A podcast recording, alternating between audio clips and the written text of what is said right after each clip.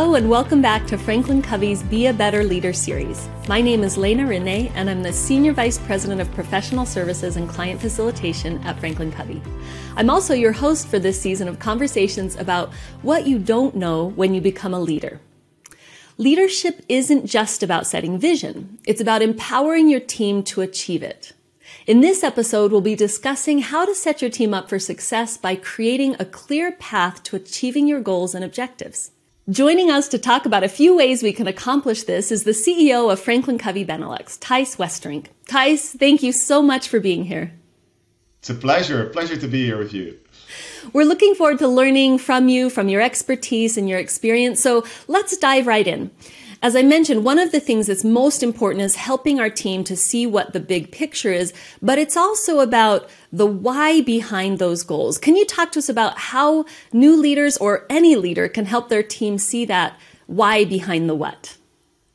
Yeah, sure. Yeah, I think you're you're totally right. To communicate the why is so important, uh, and I think most leaders um, overestimate their own ability to share the why because it's so common sense to them. Um, so I think it's very important for leaders to over communicate uh, the, the, why and the what of their of their initiative. And uh, uh, I think what's most helpful is is to think about the past and the future. So when launching a new initiative, thinking about you know what happened the, the last few months, last year, where do we come from, and where are we heading to. Mm and then you know make your change and your project part of that ongoing journey. What you're saying is really resonating with me uh, thinking about when i make decisions as a leader sometimes i take for granted that the team will understand. Like they'll know why i'm doing that. And i appreciate what you're saying around it's not only about future but it is about past. So setting that context. So um, so let's talk a little bit about setting steps for clear expectations. So let's say we've communicated what we're doing, the goal, we've communicated the why behind it. What are the next steps to set clear expectations for the team? Yeah, it's a wonderful question. And, and again, I think leaders overestimate their clarity. We always think, you know, we're super clear. And in, in my case, you know, I, I as you were so busy with the goals, uh, you assume the others are as well. Um, and, and to me, one of the most important elements here might be surprising, but it's courage.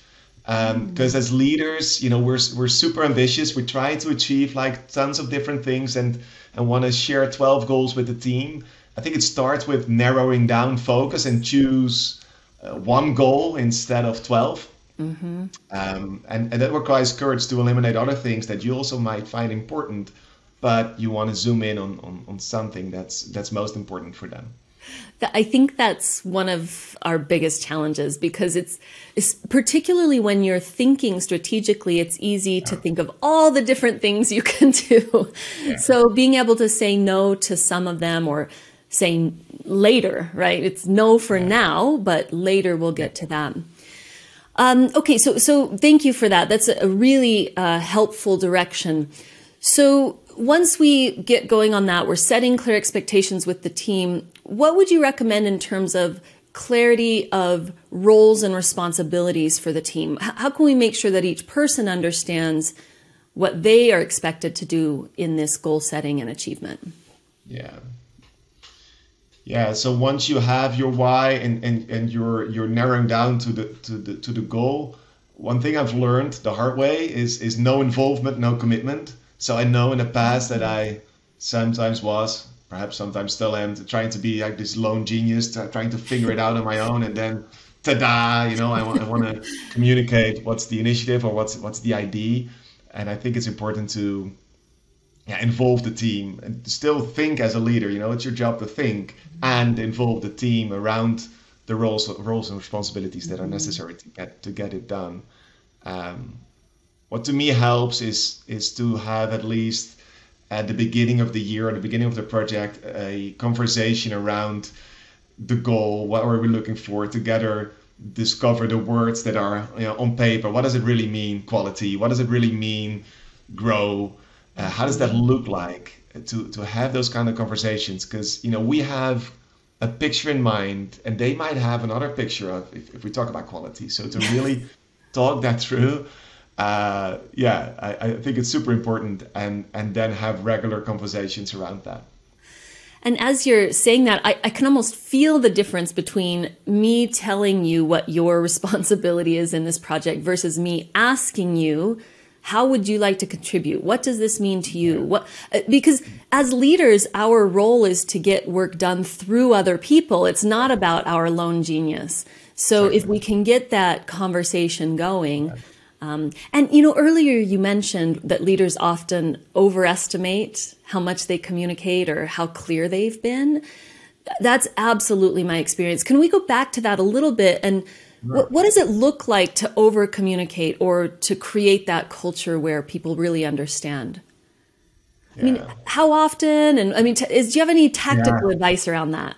Well, yeah. So I think so. I, I try to, if if if I do it if I communicate the why and the what in my comfort zone, I probably haven't done enough. so that's why kind of I reflect. So well I also feel like I have to feel like I'm exaggerating. I'm, yep. I'm over communicating.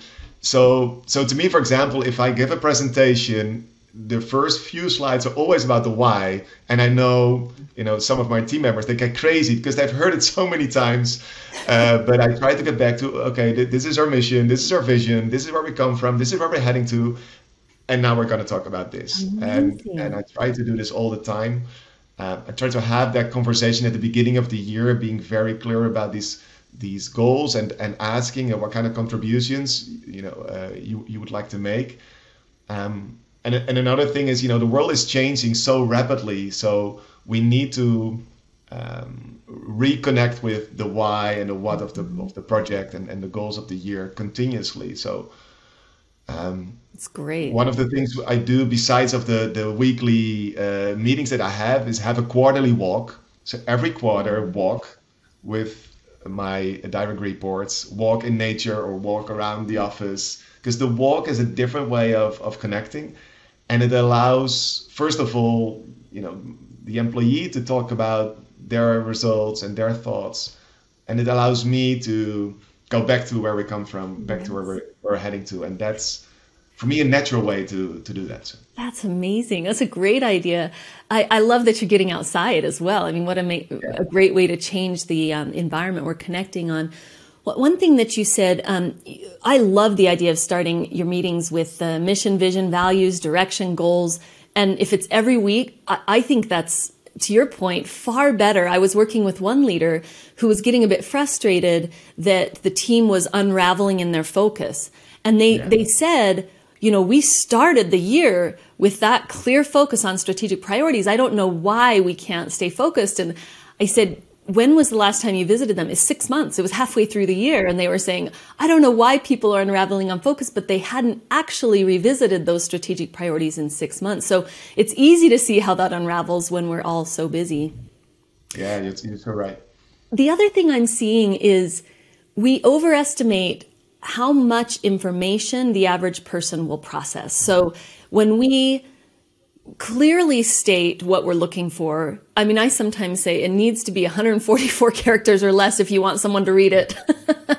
we can't send a whole page of why we're doing things. People just don't seem to be processing information the same way. Would are you seeing that as well? Would you agree?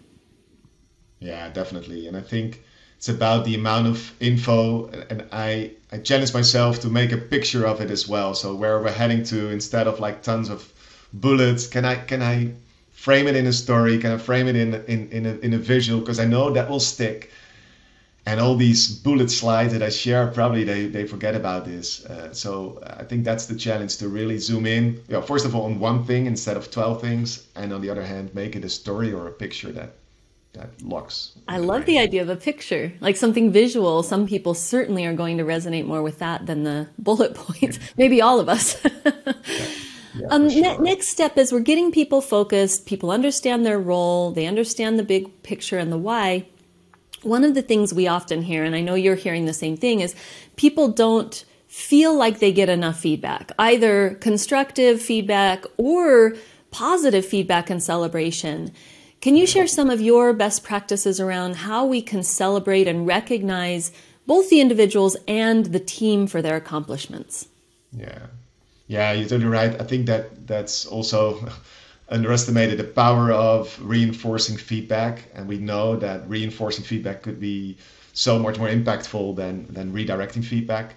Um, so, and, and I think we can think about this in, in formal settings and informal settings. So, in, in formal settings, um, if you if you have your town hall, if you have your team meetings, uh, always make sure that there is some celebration, uh, whether it's a small one or a big one, because it's an opportunity for you as a leader to to say yes, more of that, right? So to to guide the culture of the team, to guide the the way you work as a team. Um, so yeah, I think that's that's a tool we have not just to to recognize performance, but also to to to to improve performance and to guide performance for the future. Um, and I think we shouldn't underestimate the informal ones as well, the ones that you know we just give people a call, we just send them a, a handwritten card, um, uh, we celebrate during drinks or lunch, etc. Yeah, brilliant. So there's formal recognition, there's informal recognition. You know, one one thing I've learned is as leaders become leaders, it, there is so much to do. I mean, you rarely meet a leader that's got much bandwidth in their schedule or in their focus. And all of the things we're talking about are you you are required to get out of the day-to-day grind. I mean, you can't these things have to happen in addition to all of the other things we're doing kind of as a final question, what, what are your thoughts on how a leader can balance this probably most important work, if we're being honest, but it's not work that fits in necessarily naturally to our day to day? Any advice for leaders there? Hang in there.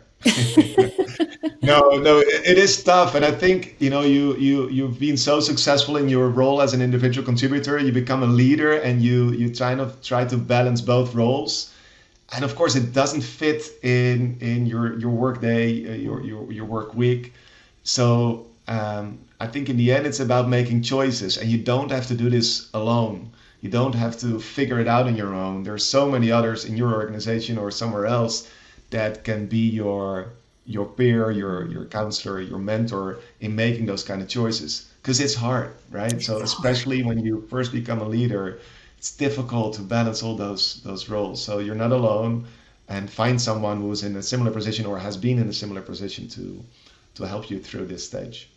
Thank you. Thank you, Thijs. Brilliant advice. It's been such a pleasure to be with you um, and to spend time with you and learn from you. So thank you for joining us today.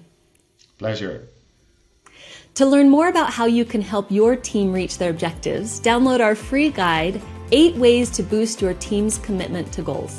You can find the link in the show notes or visit franklincovey.com for additional resources.